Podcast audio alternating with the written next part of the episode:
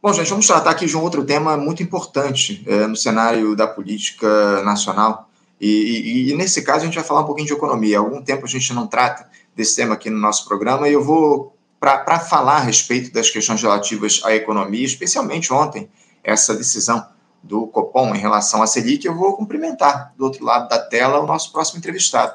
Eu me refiro ao economista, presidente do Instituto de Finanças Funcionais para o Desenvolvimento, e professor do Instituto de Planejamento e Pesquisa Urbana e Regional, o IPUR, da Universidade Federal do Rio de Janeiro, a UFRJ, Daniel Conceição. Professor Daniel Conceição, bom dia. Bom dia, Anderson. Tudo bem? Tudo bem, Daniel. Tudo bem. Mais uma vez aqui, a gente batendo um papo. Eu agradeço por você é. aceitar esse nosso convite. E hoje, para repercutir especialmente é, essa, essa notícia que surgiu no dia de ontem, né? O Comitê de Política Monetária do Banco Central, o Copom, ele manteve aquela trajetória de queda da taxa de juros e confirmou a Selic em 12,75%, que representa meio ponto percentual abaixo do que tínhamos, que faz com que o Brasil deixe de ter os maiores juros reais do mundo. Havia aí muita expectativa, Daniel, em relação a essa decisão a respeito do que viria aí do BC, visto que o governo revisou a meta de, do Produto Interno Bruto, o PIB, deste ano para cima, de 2,5% para 3,2%, o que trouxe a expectativa de que o órgão poderia acelerar a queda dos juros. Daniel, primeiro, está é, de bom tamanho essa, a manutenção dessa redução da Selic em 0,5% a cada 45 dias? É o ritmo possível diante de um Banco Central tão conservador? Olha, é, é, é incrível, né, Anderson? Porque é, o que a gente tem na gestão monetária hoje é um teatrinho né, de posicionamento. Estamos com dificuldades aí com a conexão. Ô, Daniel, você me escuta? Escuto, escuto sim. Retomamos, retomamos. Pode, pode seguir. É, mas o, o, que a gente acaba tendo é um teatro, né? É, onde o Banco Central, ora, se apresenta aí como fiador da política fiscal do, proposta pelo governo, né? fazendo exigências e, e, e, dizendo que uma, uma redução no juros só será possível se ele é, se o, governo anunciar é, um regime fiscal mais confiável no sentido de equilibrar o seu orçamento e reduzir o endividamento público e aí faz esses anúncios que muito é, com, com, pouca pouco efeito econômico, né? A redução de meio por cento no nível que a gente estava dificilmente vai ter um impacto significativo em termos de é, estímulo a, a, ao investimento, que é o, o, o principal papel aí né, da, da, gestão monetária no sentido de afetar é, variáveis importantes, né, e ao mesmo tempo é, é se coloca aí pelo menos dizendo não, mas a, aceitamos é, o, o regime fiscal que está sendo proposto. Achamos que esse regime fiscal é suficiente para atender os objetivos aí que a gente considera importantes. No caso do desse Banco Central, como é um Banco Central muito conservador e é, adepto né, é, a, essa, a essa visão de que existe um risco fiscal, um problema fiscal a ser combatido, ele está indicando que, ok, esse é, arcabouço fiscal, né, com a adição das metas de resultado primário super ambiciosas que o Fernando Haddad escolheu. Esse resultado a gente acha suficiente. Vamos aí fazer uma pequena redução na taxa de juros, que não vai ter grandes impactos aí na, na trajetória tanto de preços como finalmente diz que ok, agora a gente está de acordo quando no passado a recusa de reduzir pelo menos um pouquinho a taxa de juros significava o oposto, que eles ainda não estavam satisfeitos. Eles, no caso, os participantes da, da reunião né, do Copom, é, principalmente a diretoria do Banco Central e seu presidente, é, e estavam anunciando que não estavam satisfeitos com aquele regime fiscal ainda, que exigiam algum compromisso de austeridade mais forte. E, e é assim que a gente está tocando o barco, né? onde o governo está tá pedindo o aval de uma diretoria e um presidente que não foram, né? não, não, são declaradamente desalinhados com o projeto eleito nessa última eleição. é um presidente escolhido pelo presidente anterior, né, o presidente do Banco Central escolhido pelo Bolsonaro, alinhado com a, o projeto ultraliberal e de desmonte do Estado do Paulo Guedes, e que agora é quem diz o que o governo deve fazer, né, no sentido de, de o governo precisa pedir essa, esse acordo do Banco Central, né, simbólico. Ah, reduziu a taxa, então significa que finalmente a gente anunciou um, um arcabouço fiscal aceitável. Eu acho isso tudo muito ruim. Do ponto de vista da eficácia em si, né, da, dessas reduções de juros, esse mesmo Banco Central já mostrou que era capaz de fazer é, mudanças na taxa de juros muito mais agressivas no passado, né? inclusive irresponsavelmente agressivas. No início da pandemia, o nosso maior choque inflacionário, além do próprio impacto da pandemia, foi gerado por, uma gestão desastrosa da taxa de juros por, pelo próprio Banco Central, dessa vez reduzindo demais. Né? A taxa de juros se tornou a menor da nossa história, negativa em termos reais, no momento em que a gente estava ameaçado por fuga de capitais. Né? É, e, e no momento em que a nossa taxa de juros não conseguia mais compensar o risco de desvalorização para nenhum investidor externo. Então, a gente teve muita, muitos reais buscando dólares, né? então isso pressionou muito o preço do dólar, e num momento muito ruim para a nossa economia. Não houve nenhum efeito é, positivo dessa redução de juros em termos de estímulo ao investimento, porque naquele momento ninguém ia investir, eu não conseguia vender nada. Então, o que a gente acabou fazendo foi ter só uma desvalorização cambial desnecessária e muito violenta naquele momento. Hoje ele faz o oposto, coloca a taxa de juros num nível muito maior do que precisaria para manter essa estabilidade cambial e também tem nenhuma eficácia, além de deprimir né, a nossa economia e produzir aí um efeito de elevação dos custos, que a gente tem que lembrar que taxa de juros também é custo, né? a gente também Sim. paga por isso. Então, de elevação dos próprios custos. A gente tem um efeito recessivo com elevação de custos. Né? E aí é um, um jogo meio, meio estranho, né? onde a gente tenta fazer com que a economia seja deprimida mais, né? o, o efeito da depressão da, da, do aumento dos do, do, do juros seja maior do que o efeito de elevação dos custos, para que isso tenha um efeito desejável na inflação. É um Sim. jogo bastante estranho, mas é um jogo que se joga o tempo todo na política monetária. É isso, é isso. Você lembrou muito bem, o Daniel. No ano de 2020, o Comitê de Política Monetária do Banco Central, o Copom, reduziu a Selic à menor taxa da história do país, a 2% no momento em que isso acabou sendo, inclusive, questionado pelos economistas. Agora, o, o Daniel, falando sobre o momento atual, a gente ainda tem é, mais duas reuniões do Copom nesse ano de 2023.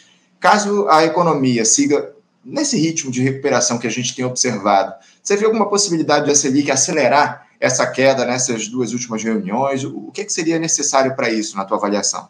Eu acho difícil que eles sejam muito mais agressivos nessa redução do, do, do juro.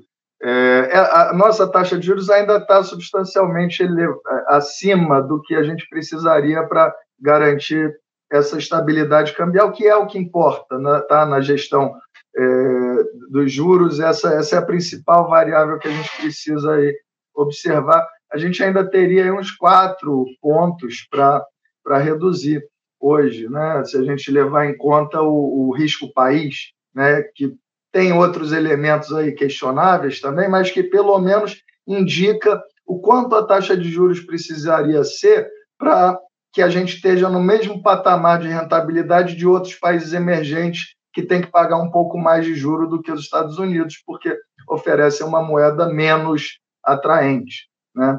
Então, esse seria o cálculo. A gente ainda tem aí uma gordura grande. Agora, esse é, dificilmente vai, vai, vai fazer um aceno tão grande de redução de juros e, e, e grandes choques de juros, tanto para baixo quanto para cima, também é, são perigosos, precisam ser muito bem planejados. O grande ponto aqui é que a política monetária não, não é, ela é tratada como se fosse o grande motor né, para fazer é, ajustes econômicos, mas não é aquilo que nos, nos dá o, a capacidade, de fato, por exemplo, de reconstruir o país agora economicamente. Não vai ser a taxa de juros que vai nos ajudar a reconstruir o país. Isso deveria ser resultado de uma política fiscal que fosse é, generosa o suficiente para liberar recursos para grandes investimentos. Né? Investimentos, inclusive, desinflacionários, por exemplo, melhorando a nossa infraestrutura produtiva, reduzindo custos de produção, né? É, ampliando a oferta de, de, de, bens e serviços públicos importantes e necessários para a população ter um mínimo né, de, de, de dignidade mesmo. E, e, esse tipo de coisa é desinflacionário, porque, inclusive, reduz pressões em outros lugares. Né? Quando você tem bens e serviços básicos de qualidade, as pessoas até precisam menos, né? pressionam menos os salários, porque estão menos desesperadas para pagar plano de saúde, para pagar mensalidade das escolas. Então, tudo isso teria um efeito positivo e mais sustentável né? de, de estabilização de preços. Mas isso exige que o governo é, deixe de abraçar essa, esse entendimento né, é, ainda muito, muito atrasado uhum. de que tem um problema fiscal, de que o governo corre risco de não ter dinheiro para fazer os seus pagamentos. Sim. E esse arcabouço fiscal que foi anunciado é o oposto disso. Né? Ele é um novo teto que vai imobilizar de maneira desnecessária esses grandes investimentos que deveriam ser feitos, precisam ser feitos e e o governo ainda diz que é, vai conseguir fazer, mas com esse arcabouço fiscal tudo fica muito mais difícil. Ainda mais difícil, né, Anderson, com essas metas de resultado primário adicionalmente desnecessárias né, e, e ambiciosas que foram anunciadas. A meta de zerar o déficit primário já no próximo ano é, é, é um pouco assustadora, tá? Uhum. porque eu não consigo enxergar como isso será possível se a gente mantiver o que já é insuficiente em termos de gastos primários do, do, do. Então, Inclusive, o Daniel, desculpa até eu te interromper, porque você acabou de adiantar o tema que eu ia trazer para os nossos espectadores, né? essa confirmação aí do governo referendada na LOA de déficit primário zero para 2024. É, é uma iniciativa responsável é, do ponto de vista econômico e outra, Uh, eu acho que talvez isso seja mais estarrecedor. Não há como deslocar recursos do orçamento desse ano, o Daniel, para manter os pisos constitucionais de saúde e educação, ao invés de tentar uma manobra junto ao TCU para não cumprir a regra, Daniel? É, essa é, é, iniciativa né, de utilizar o TCU, é, buscar uma, uma, uma, uma associação, né, um, um aval do TCU para descumprir os pisos é realmente é, talvez a coisa mais decepcionante que eu é, vi nos últimos tempos de um governo declaradamente progressista. Isso aí é assustador. Eu, eu diria que nem o Bolsonaro teve né, a audácia de buscar algo tão, tão nebuloso. Né? É, na época, o, o, teto do Temer já estava vigente, então os, os pisos estavam é, desobrigados, né? mas, mas a, a tentativa de voltar a descumpri-los porque não, não com a, a, alteração de texto constitucional, mas simplesmente achando uma brecha ali em aval do TCU, é muito esquisito. E sim, é horrível, tá? É, mas, mas tudo isso, e, e, seria muito melhor, obviamente, que a gente não precisasse fazer isso. Agora, eu também acho que seria uma solução inócua, a gente deslocar né, recursos agora de um período para o outro, porque é, acaba sendo o mesmo jogo. O ideal seria não precisar fazer esse jogo de é, cobertor curto, né, tirar daqui para botar ali, tanto temporalmente como dentro do mesmo período, tirando de uma área para botar na outra. A gente precisa de recursos suficientes para gastar o mínimo necessário para cumprir todas as obrigações do, do governo em todas as áreas, em todos os momentos. Então, é, o que a gente precisa é não se, se obrigar a cumprir uma meta de resultado primário que é, exige um, um, esforço destrutivo do Estado. Esse é o básico. Né? Se a meta é ruim e ela é absolutamente arbitrária, é uma escolha do Fernando Haddad. Né? Na verdade, a própria Simone Tebet já, já vinha questionando é, essa meta como é, é, ambiciosa demais e acabou derrotada no, no, no, debate entre eles e voltou a defender a meta de zero. Mas, mas mesmo uma pessoa, a gente não vai dizer aqui que a Simone Tebet né, é, um, é, é uma, uma pessoa economicamente é, progressista, super né, radical. Não, ela é extremamente conservadora na economia, é, mas percebeu o risco político de, de, perseguir uma meta tão ambiciosa, porque o risco político é, é, muito simples. A gente já viu isso no passado. Essa é outra coisa muito chata, né? De perceber que o governo, esse governo, não aprendeu com resultados muito ruins que obteve no passado, pelo que que o Partido dos Trabalhadores obteve no passado, quando tentou perseguir metas é, fiscais inadequadas para o momento. Né? Então, a gente lembra bem do, do que aconteceu quando, no governo Dilma, né, logo após as eleições, é, aquele governo escolheu um, um, um ministro né, é, alinhado com, com a agenda de austeridade, né, o Joaquim Levy, que ficou responsável por realizar o maior ajuste fiscal da nossa história. Né? E, e aquele ajuste fiscal, na minha leitura, é o grande responsável pelo, pela contração violenta que nós esperamos na, experimentamos na nossa economia, que fez com que os ânimos políticos se voltassem completamente contra aquele governo,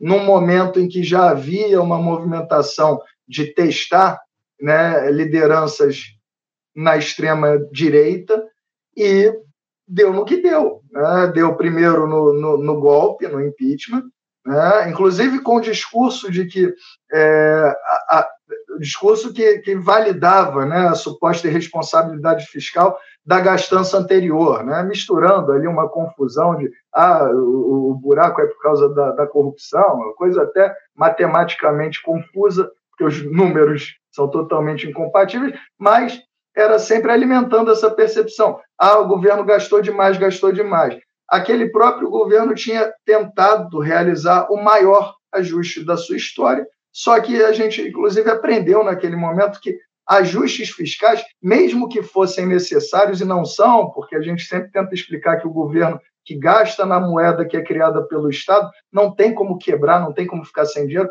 mas mesmo que fosse necessário, mesmo que nosso governo tivesse alguma restrição do ponto de vista monetário, é, ainda assim um ajuste fiscal seria é, ruim para buscar esse objetivo de equilíbrio orçamentário. Por quê? Porque o governo é grande demais para que ele planeje os seus gastos sem levar em conta as consequências disso na sua arrecadação. Nós conseguimos fazer um ajuste fiscal mais facilmente, porque se eu decidir que eu estou gastando demais, né, e que eu estou muito endividado, eu consigo reduzir os meus gastos sem reduzir a minha, a minha receita, ou no caso, a minha renda, que é o meu salário. Meu salário vai se manter, mas eu reduzir os outros gastos, eu consigo fazer um ajuste. No caso do governo, quando ele faz a redução dos seus gastos, ele também afeta a sua arrecadação. E ele fica correndo atrás do rabo. Né? Ele corta o gasto, a arrecadação cai, porque as pessoas ficam mais pobres, pagam menos impostos, e ele tem que cortar mais gasto ainda. Então, é o tipo de coisa que é duplamente estúpida. É estúpido porque o governo não ia quebrar, não tinha nenhum risco de, de, de, de, de enfrentar dificuldades financeiras por se endividar demais, mas mesmo que isso fosse um risco, essa forma de fazer, eh, de resolver esse problema, não funciona para um agente do tamanho do governo central. Então, a gente aprend... devia ter aprendido ali, né, Anderson, que tentar um ajuste fiscal para para fazer. Na verdade, o que a gente é, acha que está fazendo é agradando os agentes do mercado. Né? Uhum. Porque, no final de contas, esse governo continua perguntando para os representantes do mercado financeiro o que, que eles querem que seja feito.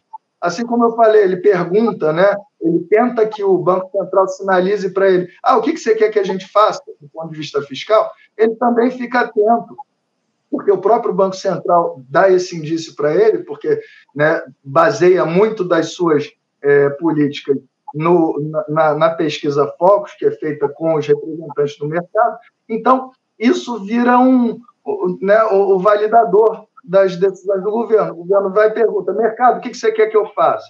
O mercado sempre vai dizer: diminui o Estado, sabota as suas políticas, eu, eu não quero você gastando.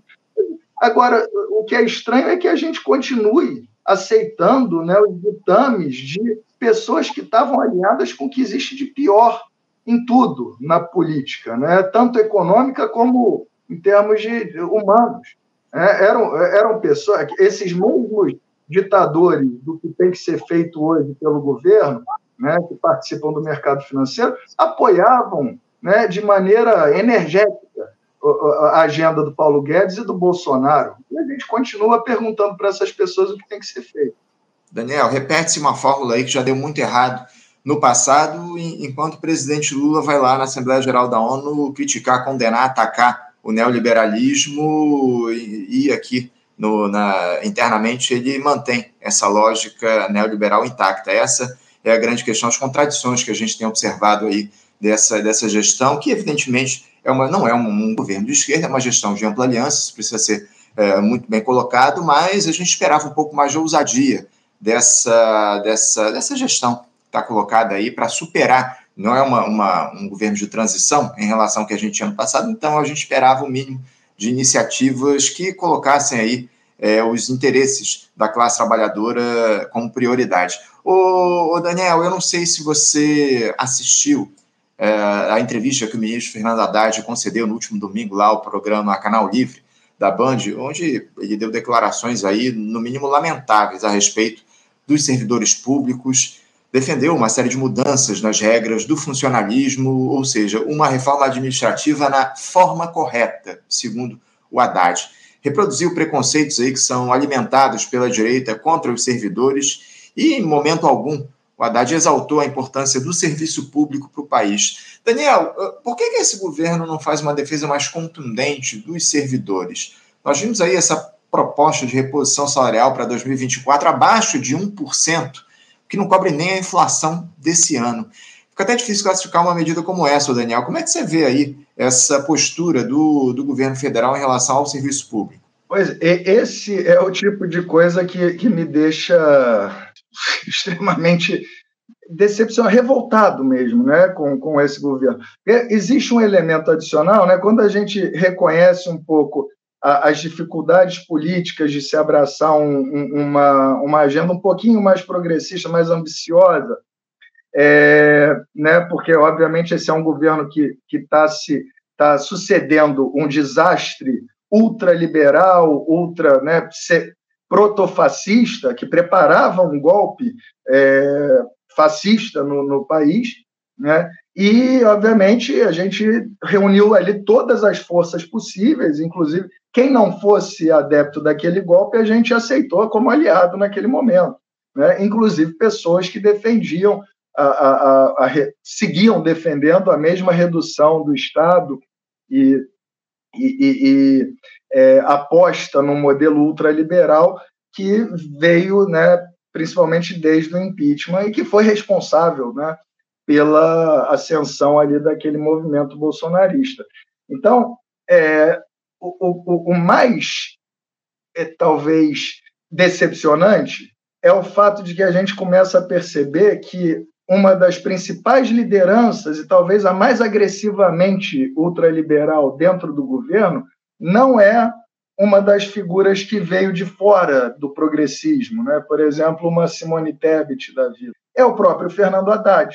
Porque quando a gente estava falando né, que o, o, déficit primário é, é, exageradamente ambicioso, desnecessariamente ambicioso, e ele, e ele acaba nos impondo dificuldades que são ameaçadoras, inclusive para a preservação política desse governo, né, o Haddad é o mais agressivo na defesa disso. Né? Não, não é o Centrão, por exemplo, que gosta de gastar, né? precisa gastar, precisa de espaço para seguir comprando ali a, a, sua permanência no poder. Não é, é, não são os aliados né, que foram feitos ali no momento da, da eleição, como a Simone Tebet, é o Haddad, que agora mostra sua face de novo nessa é, entrevista, onde ele repete quase que os mesmos preconceitos de uma lista de WhatsApp bolsonarista. Né?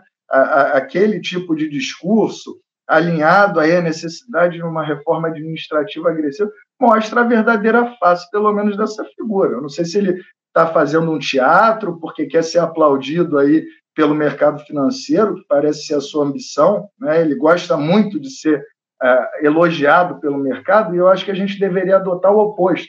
Se o mercado está batendo palma demais para alguém, é que esse alguém não serve para o Brasil. Né? Porque existe o que a gente pode chamar de a lei de mercado, deveria ser: se o mercado acha bom, é ruim para o país. Tá? O mercado consegue fazer é, terrorismos perigosos? Alguns ele consegue, ele consegue afetar preços pelo menos no curto prazo, que nos atrapalham. Mas os interesses deles são opostos ao interesse de quem gostaria de ver um país crescendo, produzindo mais e tendo mais plenitude material para a sua população. O mercado quer o oposto disso, ele quer instabilidade para brincar de cassino. Então a gente não deveria ficar querendo o aval desse mercado financeiro, dessas pessoas que falam em nome do mercado, que vão na televisão, que vão na Globo News e que elogiam o Haddad. Mas é o que ele está buscando. E aí, para ter esse aval, ele, ele realmente vai conseguir, se ele falar que servidor público é um bando de vagabundo. Né? Ele consegue os, os aplausos dessa parcela da população que carrega, né? uma parcela mínima, mas muito poderosa, que carrega esses conceitos. E, e, aí, e parece que é isso né, que ele está que ele tá buscando, virar o, o tiozão do Zap com um pouco mais de sofisticação, porque sabe tocar violão e, e, e, não fala tudo errado e não, não se suja todo de, de farofa quando come frango.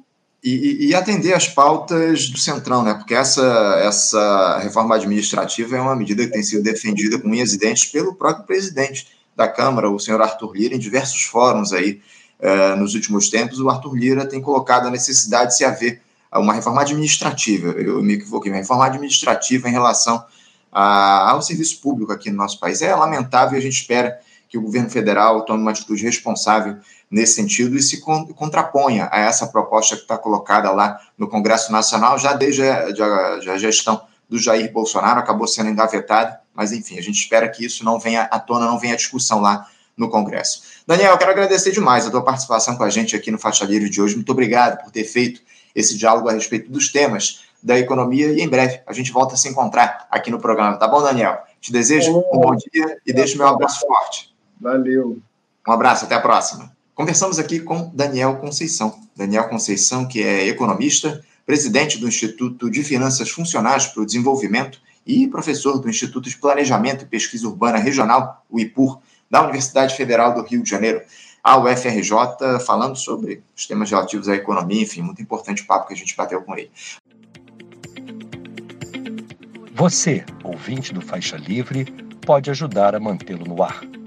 Faça sua contribuição diretamente na conta do Banco Itaú, agência 6157, conta corrente 99360, dígito 8. Esta conta encontra-se em nome do Sindicato dos Professores do Município do Rio de Janeiro e região, o Simpro Rio, uma das nossas entidades patrocinadoras, mas seus recursos são destinados exclusivamente para o financiamento do nosso programa. Você pode fazer sua doação de qualquer valor, utilizando também a nossa chave Pix, que é ouvinte@programafaixalivre.com.br. Sua contribuição é fundamental para a manutenção desta trincheira progressista no ar.